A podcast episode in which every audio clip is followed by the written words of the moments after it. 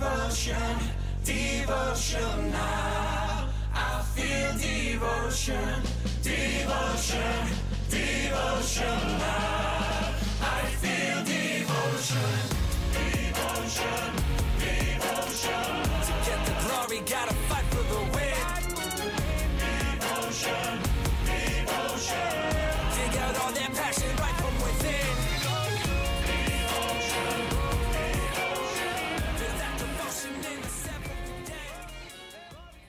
Δεν περιμένατε σίγουρα να ξαναπιάσουμε το rotation ε, λίγο πριν το τέλος του χρόνου, του 2021. Ε, αυτό το οποίο έχω να πω εγώ είναι ότι μετά τα podcast για Φόρμουλα 1 και Εθνική Ελλάδος μετά την ε, αποχώρηση Fanship κάναμε το podcast με τον Γιώργο Γατή ο οποίος είναι ξανά εδώ πέρα σήμερα. Καλησπέρα Γιώργο. Καλησπέρα Γιάννη, καλησπέρα και στον κόσμο του Rotation. Να ευχηθούμε και χρόνια πολλά, καλά Χριστούγεννα. Μπράβο, μπράβο. Καλά και Να έχουμε. Ε, ξανά στα ίδια μέρη εγώ εδώ για τον Derby, με διαφορετική έδρα τώρα πια και διαφορετικό νικητή. Και η διοργάνωση διαφορετική τα πάντα. Ε, Όλα ένα και μάτς όλα, μπράβο, μπράβο. το οποίο πήγε να στοιχειωθεί από μ, τα κρούσματα τα δύο που είχε ο Παναθηναϊκός ένα Ναι. στον παίκτη που τελικά ήταν ο Σάντρος ο οποίος ήταν ο θετικός στον κορονοϊό και ένα άτομο από το staff παραλίγο να κυρωθεί το μάτς λέγανε πολλοί ευτυχώς έγινε το μάτς θα πω εγώ Ευτυχώς, με ευτυχώς, την γιατί ελπίδα να μην υπάρξουν όμως ε, νέα κρούσματα τις επόμενες ημέρες και πουθενά να μην υπάρχουν κρούσματα σε καμία ομάδα, γιατί είναι κρίμα, όπως έχουμε δει και στη Real και, στη, και στο Μιλάνο που αναβλήθηκε το παιχνίδι με την ε, Ζαλγκύρης και ο Παναθηναϊκός ευτυχώς που ήταν ένα κρούσμα και ελπίζω να είναι και το τελευταίο, ώστε να μην υπάρξουν ε, άλλες διακοπές και να πειράζονται και ομάδες. Είναι κρίμα. Ε, πάμε λοιπόν στα του πριν του ντέρμπι, δηλαδή να πάμε στο γεγονός ότι έλειπε ο Σαντρός από τον Παναθηναϊκό. Ο Παναθηναϊκός κατέβηκε με μια ε, επικίνδυνη αποστολή ή suicide mission θα μπορούσε να μπει κάποιος άλλος σε ένα μάτι το οποίο κινδύνευε ε, πιο πολύ από ότι στο ΣΕΦ γιατί όλοι ξέραμε ότι στο ΣΕΦ θα είναι μια κατάσταση που δεν την έχουν ξαναβιώσει οι δύο ομάδες, δεν έχουν ξαναπαίξει μεταξύ τους. Τώρα όμως ο Ολυμπιακός Γιώργος στο χθεσινό παιχνίδι κατέβηκε ίσως πιο ψηλιασμένος από όλα τα παιχνίδια της Ευρωλίγκας. Ο Ολυμπι... ο Ολυμπιακός κατέβηκε όχι μόνο ψηλιασμένος, φουλ διαβασμένος, φουλ συγκεντρωμένος, έβγαλε από πάνω του την πίεση που ίσως είχε στο παιχνίδι με το ΣΕΒ γιατί όλοι περιμένανε ίσως αυτό το παιχνίδι που έγινε σήμερα στο ΆΚΑ τη διαφορά ας πούμε, τη δυναμικότητας που υπάρχει καλός ή κακός. Ε, έδειξε, έπαιξε τον μπάσκετ που παίζει όλο, το, όλο αυτό το διάστημα. Κατέβηκε. Ο πρίφτης δεν άλλαξε κάτι ώστε να πάλι να μπερδέψει η κατάσταση του Ολυμπιακού. Έγινε ό,τι έγινε περίπου στο ΣΕΒ, ενώ από την πλευρά του πρίφτη για την τακτική. Ο Ολυμπιακός και ο Μπαρτζόκας ε, ήταν ψηλιασμένοι και φάνηκε στο αγωνιστικό κομμάτι αυτό. Ε, όσον αφορά το, το παικτικό κομμάτι, ο Ολυμπιακός πήγε πάρα πολύ δυνατά στο παιχνίδι. Ε, με τα δύο τρίποτα του Ντόρσεϊ έδειξε εξ αρχής Ντόρσεϊ. ότι θα πάει να χτυπήσει το μάτς από την αρχή του παιχνιδιού όπως έκανε και στο ΣΕΦ. Ο Παναθηναϊκός άργησε Ακριβώς. λίγο να ξυπνήσει, άργησε λίγο, ε, το βρήκε λίγο στην πορεία, βρήκε λίγο τα πατήματά του, αλλά ο Ολυμπιακός διατηρούσε αυτό το κλασικό συν 8, συν 10 και Ναι. ψιλοανέβαινε κιόλας η διαφορά σε ένα σημείο και μετά. Δηλαδή, η πρώτη περίοδος έκλεισε στο συν 7.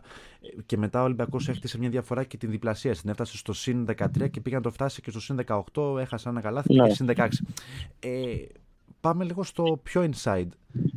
Τι κέρδισε ο Ολυμπιακός από το χθεσινό παιχνίδι, ρε Γιώργο; Τι κέρδισε ο Ολυμπιακός. Ο Ολυμπιακός καταρχάς κέρδισε την ηρεμία, ειδικά ο προπονητής του Ολυμπιακού Μπαρτζόκας κέρδισε ηρεμία απ- μέσα από αυτή την νίκη του Μανακό γιατί σκέψου τώρα να έχανες δύο φορές σε λιγότερα από ένα μήνα από τον ενός αντίπαλο τη στιγμή κιόλας που θεωρείσαι ανώτερος στα αρκετά που το έχει δείξει τουλάχιστον ε, η, η βαθμολογία του στην Ευρωλίγκα. Κέρδισε δηλαδή πάρα πολύ κομμα... ε, κέρδισε μεγάλη ηρεμία πάνω σε αυτό το κομμάτι. Στα... Επίσης ε, θεωρώ ότι σαν ομάδα κέρδισε μ, μια μεγάλη ας το πούμε ευκαιρία πια να εξασφαλίσει και την είσοδό του ε, πέρα από τον Παναθηναϊκό που κέρδισε σαν Παναθηναϊκός ε, την είσοδό του στους 8 που έχει λείψει εδώ και 2 και 3 χρόνια ε, από, ε, από τα play-off. Ήταν πάρα πολύ σημαντική η νίκη γιατί θα του δώσει μεγάλη όθηση. Στη συνέχεια, γιατί λένε και όλες οι ειδικοί, αυτοί οι μαθηματικοί που τα ψάχνουν, ότι ο Ολυμπιακός χρειάζεται 17, 10, όχι ο Ολυμπιακός, η κάθε ομάδα χρειάζεται 17-18 νίκες για να μπει στην είσοδο το playoff και οριακά. Δηλαδή να είσαι τύπου 7ο, 8ο και τα σχετικά, δηλαδή μεσοβαθμίες και όλα αυτά. Και ο Ολυμπιακός έχει κλείσει ήδη από, το, από τον πρώτο γύρο 12 νίκες, συν και με τη νίκη απέναντι στον αιώνιο αντίπαλό του, μετράει γόητρο και όλα αυτά, που τον δίνει όθηση στη συνέχεια να μπορεί να οδηγηθεί ακόμα και σε πλεονέκτημα έδρας με βλέψεις ακόμα και για Final Four με τον μπάσκετ και όλα που παίζει. Γιατί χθες το μπάσκετ του ήταν ε, ε, όπως τα τελευταία παιχνίδια και με την Μπάγκερ και με την Βελερμπάν, βάζω αυτά τα τελευταία δύο, ε, ήταν ε, υπογραφή άμυνας και επιβλητικότητας από τον Ολυμπιακό. Δεν, δεν άφησε στον αντίπαλό του ε, ανάσα να πάρει εισαγωγικά και με τη Βιλερμπάν και με την Πάγη που κέρδισε πάνω από 20 πόντους και μέσα στο ΑΚ που κέρδισε με αυτό το συν 19. Ε, ψάχνω να βρω εδώ πέρα τώρα, κάνω μια έρευνα όπου ψάχνω να βρω πότε ξανά ο Παναθηναϊκός έχει κάνει καλύτερο δεκάλεπτο ε, χαοτικό από άποψη τουλάχιστον πόντων σε σχέση με τον αντίπαλό του που έγινε χθες. Δηλαδή, στο τρίτο δεκάλεπτο ο Παναθηναϊκός ξύπνησε. Έβαλε διπλάσιους yeah. πόντους από ό,τι έβαλε ο Ολυμπιακός. Ε, για το 19-9 μιλάω το επιμέρους. Το τελευταίο μάτι ήταν με την Άλμπα εντός έδρας, το οποίο όμως ε, έληξε 14-9 το επιμέρους. Δηλαδή ήταν πολύ μικρή διαφορά. Ε, δηλαδή το κακό δεκάλεπτο του Παναθηναϊκού λειτουργήσε ως καλό. Απλά εκεί είναι που σου είπα και πριν off the record ότι ε, εγώ κατάλαβα ότι ίσως ο Παναγενικό εκεί πέρα να ξεφούσκωσε. Να έμεινε από δυνάμεις. Δηλαδή υπερπροσπάθεια το να καλύψουμε μια διαφορά η οποία είναι αρκετά μεγάλη για ημίχρονο. Γιατί στο σεφ δεν κατέβηκε με αυτή τη διαφορά στο ημίχρονο. Ήταν, νομίζω ήταν και μπροστά στο ημίχρονο στο σεφ. Ναι, ναι, ήταν, ακριβό, ήταν μπροστά στο ημίχρονο. Ε, η διαφορά αυτή το να την καλύψει και να την υπερπηδήσει ήταν πάρα πολύ δύσκολη. Ήταν πολύ μεγάλη υπερπροσπάθεια. Το έφτασε στο, συν 3, στο πλήν 3, αλλά εκεί είναι ο παράγοντας που είπαμε και στην αρχή ο Σάντρος. Ο, ναι, και με, με προοπτική και στο δεύτερο, και στο δεύτερο δεκάλεπτο στο ξεκίνημα να ισοφαρίσει κιόλας ο Παναγιώτη. Δηλαδή, το φτάσει και σε αυτό το σημείο με το σου του Πέρι στο ξεκίνημα του δεύτερου δεκάλεπτου που θα μπορούσε να έχει ισοφαρίσει το τρίποντο. Γενικά ο Παναγιώτη στο, στο τρίτο δεκάλεπτο μπήκε ε, πιο αποφασισμένος. Ε, η άμυνά του ήταν πολύ πιο σκληρή. Βοήθησε πάρα πολύ ο Παπαγιάννης, ο παράγοντας Παπαγιάννης σε αυτό το κομμάτι. Ξεκίνησε και τον Έντοβιτς από την αρχή του τρίτου δεκάλεπτου που ήταν κινητήριος μοχλός στην επίθεση του Παναθηναϊκού ο coach Πρίφτης. Ήταν το καλύτερο δεκάλεπτο του Παναθηναϊκού. Ήταν όμως και κακό δεκάλεπτο του Ολυμπιακού παράλληλα. Ε, που ήταν αρκετά άστοχος, που επέμενε συνεχώς με τα τρίποντά του, όπως και στο πρώτο ημίχρονο, που ήταν αρκετά εύστοχος.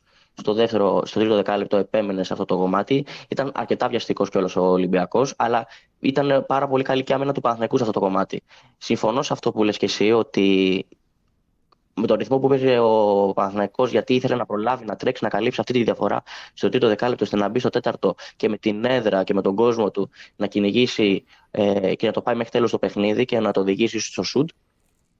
Ε, ίσως σε αυτό το σημείο ο Παναθηναϊκός να κουράστηκε και εκεί ίσως να φάνηκε και λίγο η διαφορά ας πούμε, ρόστερ που υπάρχει και στις δύο ομάδες. Γιατί ο Παναθηναϊκός συνέχισε με, τον, με τους ίδιους παίκτες να βγάλει ό,τι να βγάλει και στο τέταρτο δεκάλεπτο.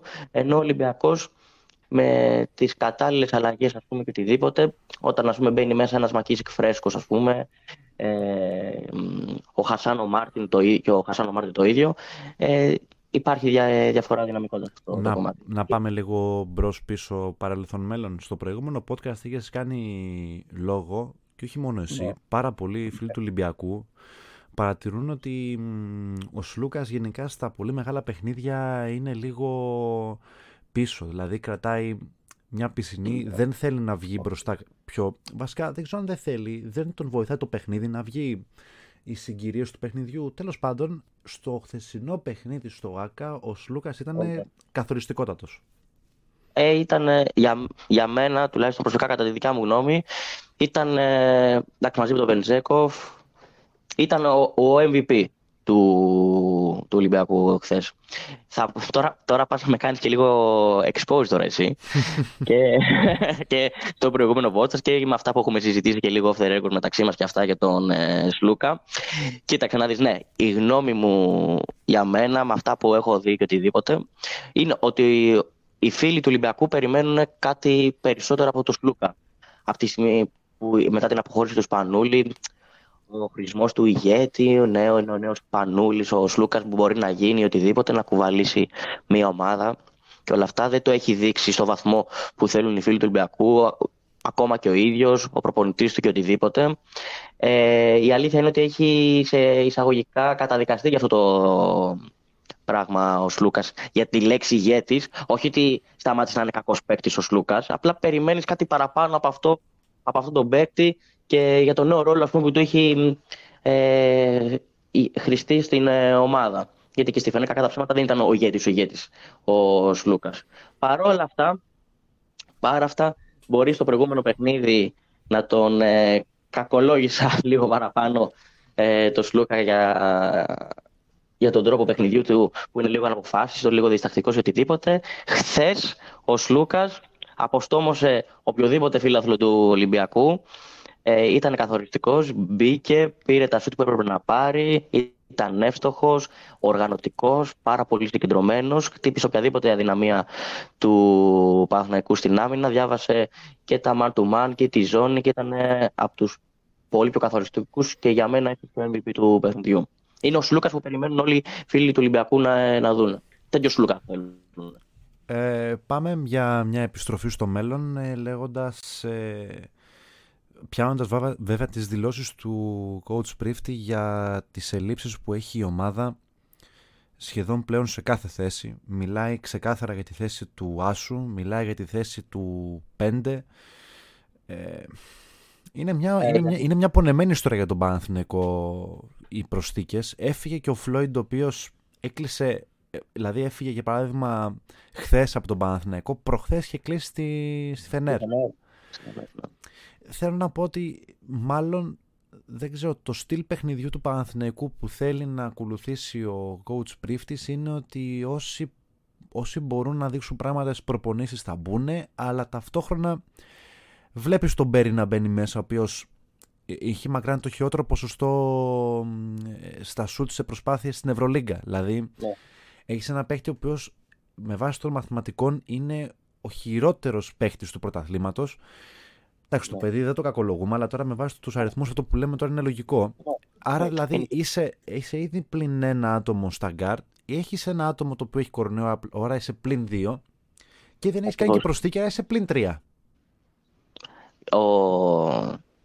Α, ακριβώς έτσι όπως τα λες είναι, ο Παναθηναϊκός πληρώνει αυτό που πληρώνει τα τελευταία χρόνια με την προσθήκη ενός άσου για αρχή, γιατί όπως λες και ο Πέρι με αυτό που έχει δείξει η εικόνα ε, δεν είναι αυτό που, περιμένουν, ε, που περιμέναν όλοι. Ε, ούτε και ο Μέικον το ίδιο είναι ε, που περιμένουν. Δεν είναι οργανωτικός τέλος πάντων το παιδί, δεν είναι playmaker. Ε, κάνει άλλη δουλειά στο γήπεδο, του δίνουν ε, να κάνει ένα άλλο ρόλο στον οποίο δεν μπορεί να ανταποκριθεί και προσπαθεί όσο μπορεί να τέτοιο. Όπως και επίσης συμφωνώ και στο, με τον coach Πρίφτη που είπε ότι υπάρχουν ε, κενά σε πολλές θέσεις, όπως είναι ας πούμε στο, στο 5. Έχει τον Παπαγιάννη, το παιδί παίζει 35 λεπτά. Στα τελευταία μάτια δείχνει και full βελτιωμένος. Είναι και ο πρώτος rebounder στην ε, Ευρωλίγκα. Κάνει αυτό που να κάνει το κομμάτι του Παπαγιάννης. Δεν μπορεί όμως σε ένα τέτοιο μαραθώνιο με έναν σέντερ και σέντερ ε, 2-20 να βγάλεις μια ολόκληρη χρονιά και χωρίς κιόλας να έχεις και έναν άσο από πίσω να αξιοποιήσει αυτό το, το πεντάρι. Οπότε ο Παναθηναϊκός ε, έχει κάποια θεματάκια πάνω σε αυτό Στο το κομμάτι. κάτω-κάτω να, να λέμε και τα πράγματα με το όνομά τους Παναθηναϊκούς δεν πάει να, να μπει στα play-off. Δηλαδή είναι μια χρονιά ξανά μεταβατική για την ομάδα και το γεγονός ότι προσπαθούν να καλύψουν το κενό του Σέντερ βάζοντας τον Παπαγιάννη να κάνει μια πολύ καλή χρονιά πάλι φέτος, ο οποίος παλεύει μην είχε και με δόντια. Δεν σημαίνει όμως ότι ο Παπαγιάννης θα βγάλει όλη τη χρονιά με 35 λεπτά ε, και Ακριβώς. με έναν Evans ο οποίος ενώ του δίνει τις ευκαιρίες στο πρωτάθλημα ο, ο coach Πρίφτης, ενώ του δίνει τις ευκαιρίες σε παιχνίδια της Ευρωλίγκας, δεν είναι παίχτης ο οποίος δίνει δυναμικό παρόν, δεν θυμίζει τίποτα τους παλιούς ψηλούς που είχε ο Παναθηναϊκός στους αθλητικούς και να Ακριβώς. θυμίσω ότι ο Evans είναι και ε, όταν είχε έρθει στον Παναθηναϊκό, εγώ τον, παρου- τον είχα παρουσιάσει ως έναν παίχτη ο οποίος ψάχνει να βρει την ηθάκη του στο μπάσκετ, γιατί είναι ένας παίχτη ο οποίος έχει πάρει και διαγωνισμό καρφωμάτων στο NBA, έχει μια παρουσία από το μαγικό κόσμο, γνωρίζει πέντε πράγματα, αλλά όπως φαίνονται τα πράγματα για να φτάνει σε μια ομάδα όπω είναι ο Παναθηναϊκός με τα χύψη προβλήματα τα οποία υπάρχουν στο σύλλογο, ε, πρέπει είτε να αρπάξει την ευκαιρία από τα μαλλιά, που έχει, και Ακριβώς. μια, που έχει μια πολύ πλούσια κόμη ο, ο Εύαν, όπως και ο Πέρι, ε, πρέπει να αρπάξεις την ευκαιρία από τα μαλλιά, να την τραβήξεις, γιατί πολύ απλά, αν δεν μπορεί να τραβήξεις την ευκαιρία αυτή από τα μαλλιά, δεν πρόκειται να ξαναβρει ομάδα να κάτσεις. Είδαμε πάρα πολλούς NBA φέτος, ε, Γιώργο, ε, μηδενός Όπως ο Φαρίδ. εξαιρουμένου. Ο Φαρίντ, όπως είναι ο, ο Μέικερ, ο οποίος ήταν ε, στη Χάπουελ. Μιλάμε τώρα για παίκτες Ναι. οι οποίοι είχαν χρόνια παρουσία στο NBA, αλλά δεν μπορέσαν ποτέ να προσαρμοστούν στην Ευρώπη γιατί πολύ απλά υποτιμούν το ευρωπαϊκό μπάσκετ και δεν γνωρίζουν ότι οι άμυνες στην Ευρώπη είναι άμυνες. Είναι, δηλαδή θα μπεις μέσα και δεν πρόκειται να σε αφήσουν να κάνεις το θεματικό κάρφωμα. Μα και η νοοτροπία της Ευρώπης είναι, κάποιος πρέπει να το έχει πει, χωρίς να είμαι σίγουρος θα πω ο Μπράντοβιτς, μπορεί και κάποιος άλλος, ότι οι νίκες, η επίθεση σου δίνει μεγάλες νίκες, η άμυνα όμως είναι αυτή που σου δίνει τους τίτλους. Και αυτή η νοοτροπία υπάρχει στην Ευρώπη και μπορεί να το δει και ακόμα και με τις μεγάλες ομάδες που είναι φαβοροί όλα αυτά τα χρόνια, ξέρω εγώ, τουλάχιστον την τελευταία δεκαετία, όταν ε, η Real, ξέρω εγώ, βλέπεις ολόκληρη τη σεζόν και τη Τζεκάνο σου βάζει 100 πόντους 90 και όλα αυτά, ξέρω εγώ, και βλέπεις, ας πούμε, ότι έρχεται η ώρα του Final Four, της πίεσης που πρέπει να παίξω την άμυνά μου και όλα, και όλα αυτά, που είναι ακριβώς η πίεση που μπαίνει το παράγοντας άγχος και και όλα αυτά, που οι επίθεση πάνε, οι επιθέσεις πάνε περίπατο και είναι εκεί οι άμυνες να δώσουν τον τίτλο και να δείξουν ε, τι εστί η Ευρώπη. Ε, fun fact να το πούμε κιόλας αυτό είναι ότι χθες η Real ίσως πήρε την πιο παλικαρίσια νίκη στην, ε, στη χθεσινή ημέρα, ναι. Με η Τζέσεκα στη Μαδρίτη, όπου μ, η Real κατέβηκε με ένα rotation ε, 8,5 παικτών. Ναι. Πώς έγινε, 9 και 9 και 9 παίκτες είχε, ναι. Ε, με, με ένα rotation 8,5 παικτών ε, και την ε, ΤΣΣΚΑ, καλά, όχι πλήρης, αλλά σε πολύ Εντάξει. καλύτερη μοίρα από ότι η Real. Με Εννοείται. εκπληκτικό, εκπληκτικό για ακόμα μια φορά Williams-Goss.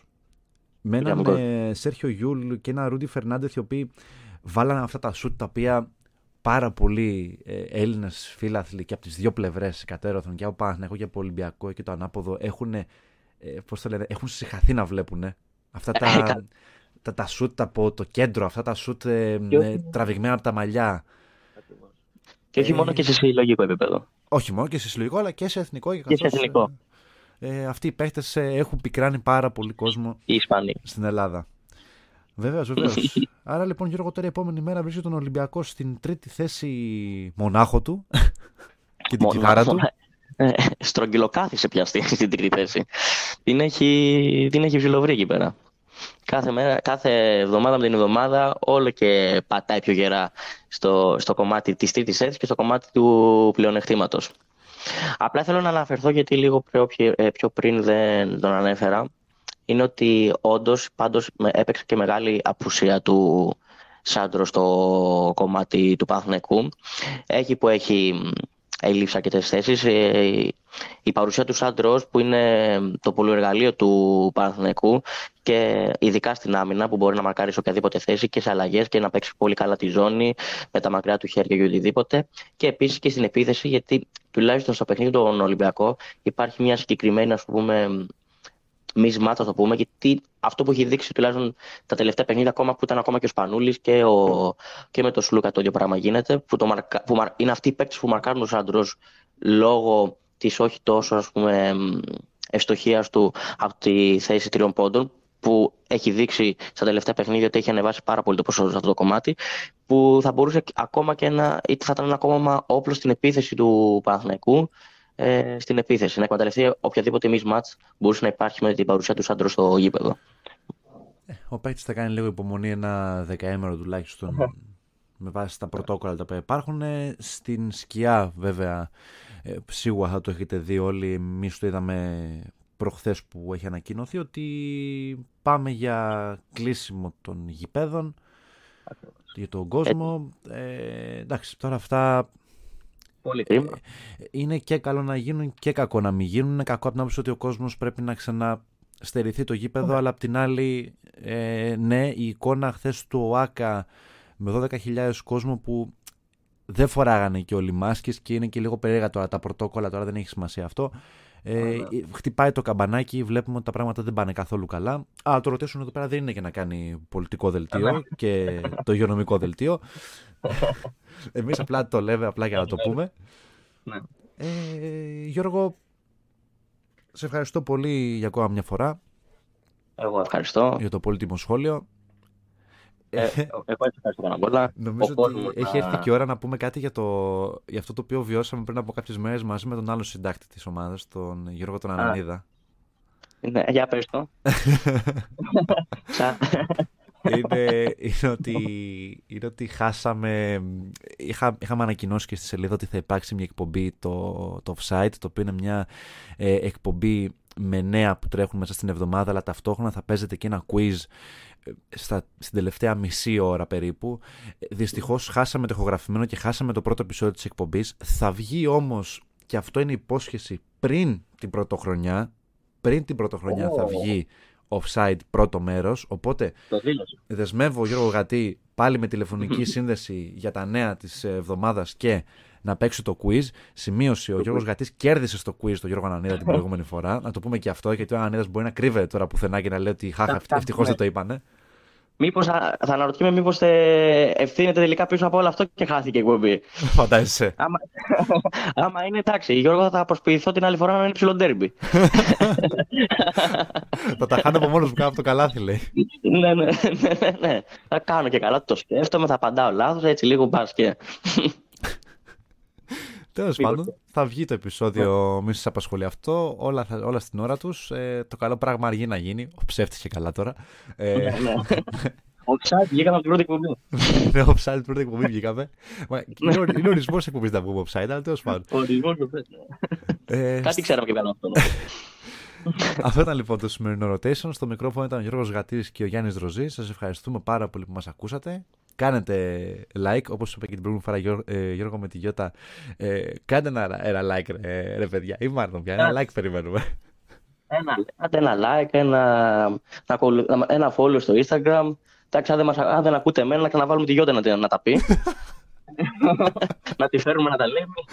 Μήπως με, Ισχύει. τη- με τη γυναικεία φωνή της την ωραία να... Μπο- Μπορεί να μην σας καλύπτει τη φωνή του Γιώργου. Γιώργο, ε, κλείσει το μικρόφωνο και φύγε, λέει. εγώ, είμαι, με- εγώ είμαι μέχρι εδώ πια. Ως, ως εδώ. Και δεν το, δεν το βλέπουμε καν εδώ μεταξύ. ναι, ναι. Ευχαριστούμε πάρα πολύ που ακολουθήσατε το rotation για μια ακόμα φορά. Τα λέμε την επόμενη φορά με εκπομπή Offside. Καλή συνέχεια σε όλους. Καλή συνέχεια. Καλές γιορτές.